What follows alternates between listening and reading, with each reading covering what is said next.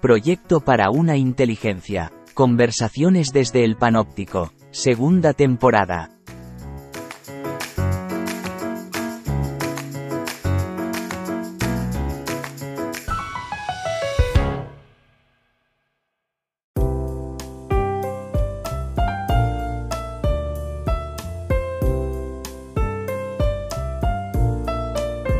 Querido José Antonio, queridos amigos y amigas, una semana más nos encontramos en Conversaciones desde el Panóptico de la serie Microargumentos y no quiero dejar pasar la ocasión de mostraros nuestro agradecimiento por vuestros comentarios y vuestras muestras de cariño que podéis dejarnos en la web de José Antonio, joseantoniomarina.net. Hoy el episodio ¿de qué va a ir? Pues se va a titular Las morales y la ética. Pues nada, os invitamos a todos a acompañarnos. A ver, en el último podcast recuerdo que afirmaste que podemos justificar que unas soluciones morales son mejores que otras, que la experiencia de la humanidad ha ido seleccionándolas, es decir, que no estamos condenados a un relativismo ético. O al menos no deberíamos estarlo, porque el relativismo moral nos entrega en manos del poderoso. Si no hay una forma clara de decidir lo que es justo o injusto, lo que es bueno o malo, decente o indecente, acabará imponiéndose lo que quiera el más fuerte. Pero lo cierto es que no nos ponemos de acuerdo. Hay enfrentamientos culturales e ideológicos irreconciliables. Pero creo que es por un defecto de origen. Todas las sociedades se han enfrentado a problemas de convivencia porque inevitablemente chocan intereses, expectativas, interpretaciones de la felicidad en suma. Las morales y las leyes pretenden solucionar esos problemas, es decir, evitar que llegue la sangre al río. Para forzar a la obediencia, que siempre es un asunto complicado, se consideró que esos preceptos o esas leyes debían tener un valor absoluto. ¿Y de dónde podían recibirlo? Pues de un dios legislador.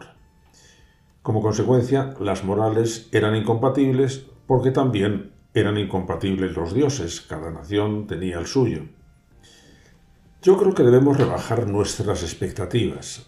La ética no tiene un origen tan excelso.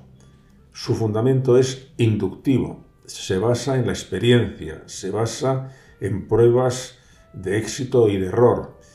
Las soluciones no están dadas, tenemos que buscarlas. Pero José Antonio, si las normas no son absolutas, son relativas. Bueno, yo prefiero decir que son más o menos justas. Los seres humanos han ido ajustando su comportamiento. Claro, no me había dado cuenta del significado de la palabra ajustar. Pues es muy gráfica. Todos buscamos la felicidad, la nuestra, y tenemos que ir ajustando nuestras pretensiones con las pretensiones de otros. Y en ese proceso precisamente vamos comprendiendo que algunas son legítimas y otras no podemos mantenerlas. Me hace gracia, lo cuentas de tal manera que me recuerda al metro en hora punta. Cada uno va intentando encontrar su hueco. Pues no me parece mala metáfora. A eso me refería al hablar de la experiencia de la humanidad. Ha habido en ella un juego entre lo que quiero, mis deseos, y también las protestas contra el dolor o la incomodidad. Ten en cuenta que la experiencia de la injusticia suele ser anterior a la experiencia de la justicia. La gente que se siente maltratada, ofendida, discriminada, protesta. Es esa búsqueda de la justicia la que he contado en varios de mis libros porque me parece la gran historia de la humanidad, la más conmovedora. Y creo que se rige por lo que la profesora de la Valgoma y yo, hace ya muchos años, llamamos Ley del Progreso Ético de la Humanidad. Creo que un poco me la sé, pero recuérdanos, ¿qué dice esa ley? Pues dice que la inteligencia social, que las sociedades, cuando se liberan de 5 obstáculos: la pobreza extrema, la ignorancia, el fanatismo, el miedo al poder y la insensibilidad hacia el dolor ajeno, evolucionan convergentemente hacia un modelo ético que reconoce Los derechos individuales, la resolución racional de los enfrentamientos, la no discriminación, la participación en el poder, las garantías procesales y las políticas de ayuda. Podríamos decir que todo el mundo podría estar de acuerdo en este modelo. Pues yo creo que sí, con tal de que comprendan lo que significa. Podemos hacer una prueba. Voy a someterte a un test y animo a cualquiera de nuestros oyentes a que lo responda por su cuenta. Primero, ¿prefieres estar protegida por derechos o sometida a la arbitrariedad del poderoso? Bueno, José Antonio, esta respuesta es fácil. Claro, prefiero estar protegida por derechos. ¿Te fiarías más de un juez racional o irracional? Un juez racional, sin duda. ¿Te gustaría vivir bajo un poder absoluto o tener participación en el poder e intervenir en aquellas decisiones que te afectan? Obviamente, intervenir en lo que me afecta. ¿Te gustaría ser discriminada sin razón? Pues no. ¿Y en caso de ser acusada, preferirías estar sometida a la arbitrariedad del poder o que tus derechos estuvieran protegidos por garantías procesales? Pues sin ninguna duda tener garantías, claro. ¿Es preferible contar solo con las propias fuerzas o poder recibir ayuda y cooperación de los demás? Pues recibir ayuda en caso de necesidad, sí. Pues una última pregunta. ¿Crees que eres una persona rarísima o que todo el mundo respondería como tú? Pues José Antonio, me parece que no soy nada original. Creo que habría unanimidad en responder de la misma manera a estas preguntas y que por lo tanto no estamos sometidos a una especie de imposibilidad de ponernos de acuerdo en un modelo ético. Pero sí podemos considerar un buen criterio para fundamentar normas éticas. Creo que sí, pero tenemos más. Pues vamos a ello. ¿Cuáles son? En primer lugar, que las normas, los elementos de este modelo, tienen que ser coherentes. Por ejemplo, no puedo defender simultáneamente la igualdad de hombres y mujeres y, por ejemplo, la autoridad paterna para elegir el marido de sus hijas. Durante muchos siglos los niños no tenían derecho, por lo que los padres podían abandonarlos, venderlos o matarlos. Ahora, al reconocer los derechos de los niños, quedan limitados los derechos de los padres. ¿Alguno más, José Antonio? Uno muy importante. Todas las religiones y todas las morales han admitido un mismo principio, la llamada regla de oro. No hagas a otro lo que no quieras que te hagan a ti. Esto supone ponerte en el lugar de otra persona para juzgar la justicia o injusticia de una acción. Imagínate que se va a dar una ley sobre los alquileres. Para evaluarla no puedes ponerte solo en el papel de propietario o solo en el papel de inquilino. Tienes que juzgarla como si no supieras si eres una cosa u otra. Es una forma de alcanzar la imparcialidad, que es algo muy difícil, porque todos estamos movidos por intereses y por lo tanto solo podemos conseguirla si la trabajamos seriamente. Seguro que quieres comentar alguna más. Pues una última fuente de corroboración a la que doy muchísima importancia. La denomino por reducción al horror y está inspirada en un tipo de prueba matemática que se llama por reducción al absurdo.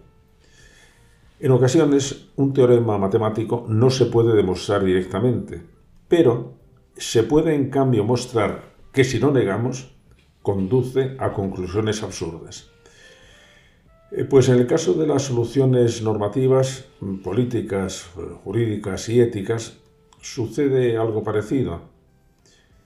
Aunque no pudiéramos demostrar directamente que una norma es buena, lo que sí podemos demostrar es que si la negamos, nos vemos abocados al horror o a la atrocidad. Eso es lo que hacen las dos grandes declaraciones de derechos en las que aparece este argumento. Así comienza la Declaración Francesa de 1789. La ignorancia, el olvido o el desprecio de los derechos del hombre son las únicas causas de las desdichas públicas y de la corrupción de los gobiernos. Y en la Declaración Universal de los Derechos Humanos de 1948 podemos leer: el desconocimiento y el menosprecio de los derechos humanos han originado actos de barbarie ultrajantes para la conciencia de la humanidad. Esto es lo que describiste muy bien en Biografía de la Inhumanidad. Así es, porque ese libro en realidad es una confirmación de la ley del progreso, que puede ser también una ley del colapso ético, porque periódicamente lo que habíamos construido trabajosamente se nos desploma, se nos viene abajo, y entonces terminamos, como te decía, en el horror. Bueno, creo que vamos llegando al final de este episodio y te voy a pedir una conclusión de este podcast. Pues que es posible, y yo creo que necesario, elaborar una moral transcultural, y que para eso el camino es eliminar los obstáculos que lo impiden, confiar en que la inteligencia va a ir buscando el mejor camino y también tener las ganas de resolver los problemas. He puesto muchas veces un ejemplo muy elemental. Sabemos que los antibióticos curan mejor las infecciones que los bailes rituales o que los saumerios. Por lo tanto, si queremos curarnos, debemos tomarlos. El punto importante es que tenemos que querer curarnos. Bueno, yo creo que te he entendido bien. Lo que quieres decir es que la ética nos permitiría resolver los problemas de convivencia, pero que tenemos que querer resolverlos. Así es. ¿Y crees que queremos hacerlo? Pues lo dudo. Pues, José Antonio, tenemos un problema. Y un problema verdaderamente grave. Bueno, pues os damos las gracias a todos y os deseamos unas felices fiestas y nos vemos a la vuelta. Muchas gracias, José Antonio. Pues que ustedes lo pasen bien y que lo piensen bien.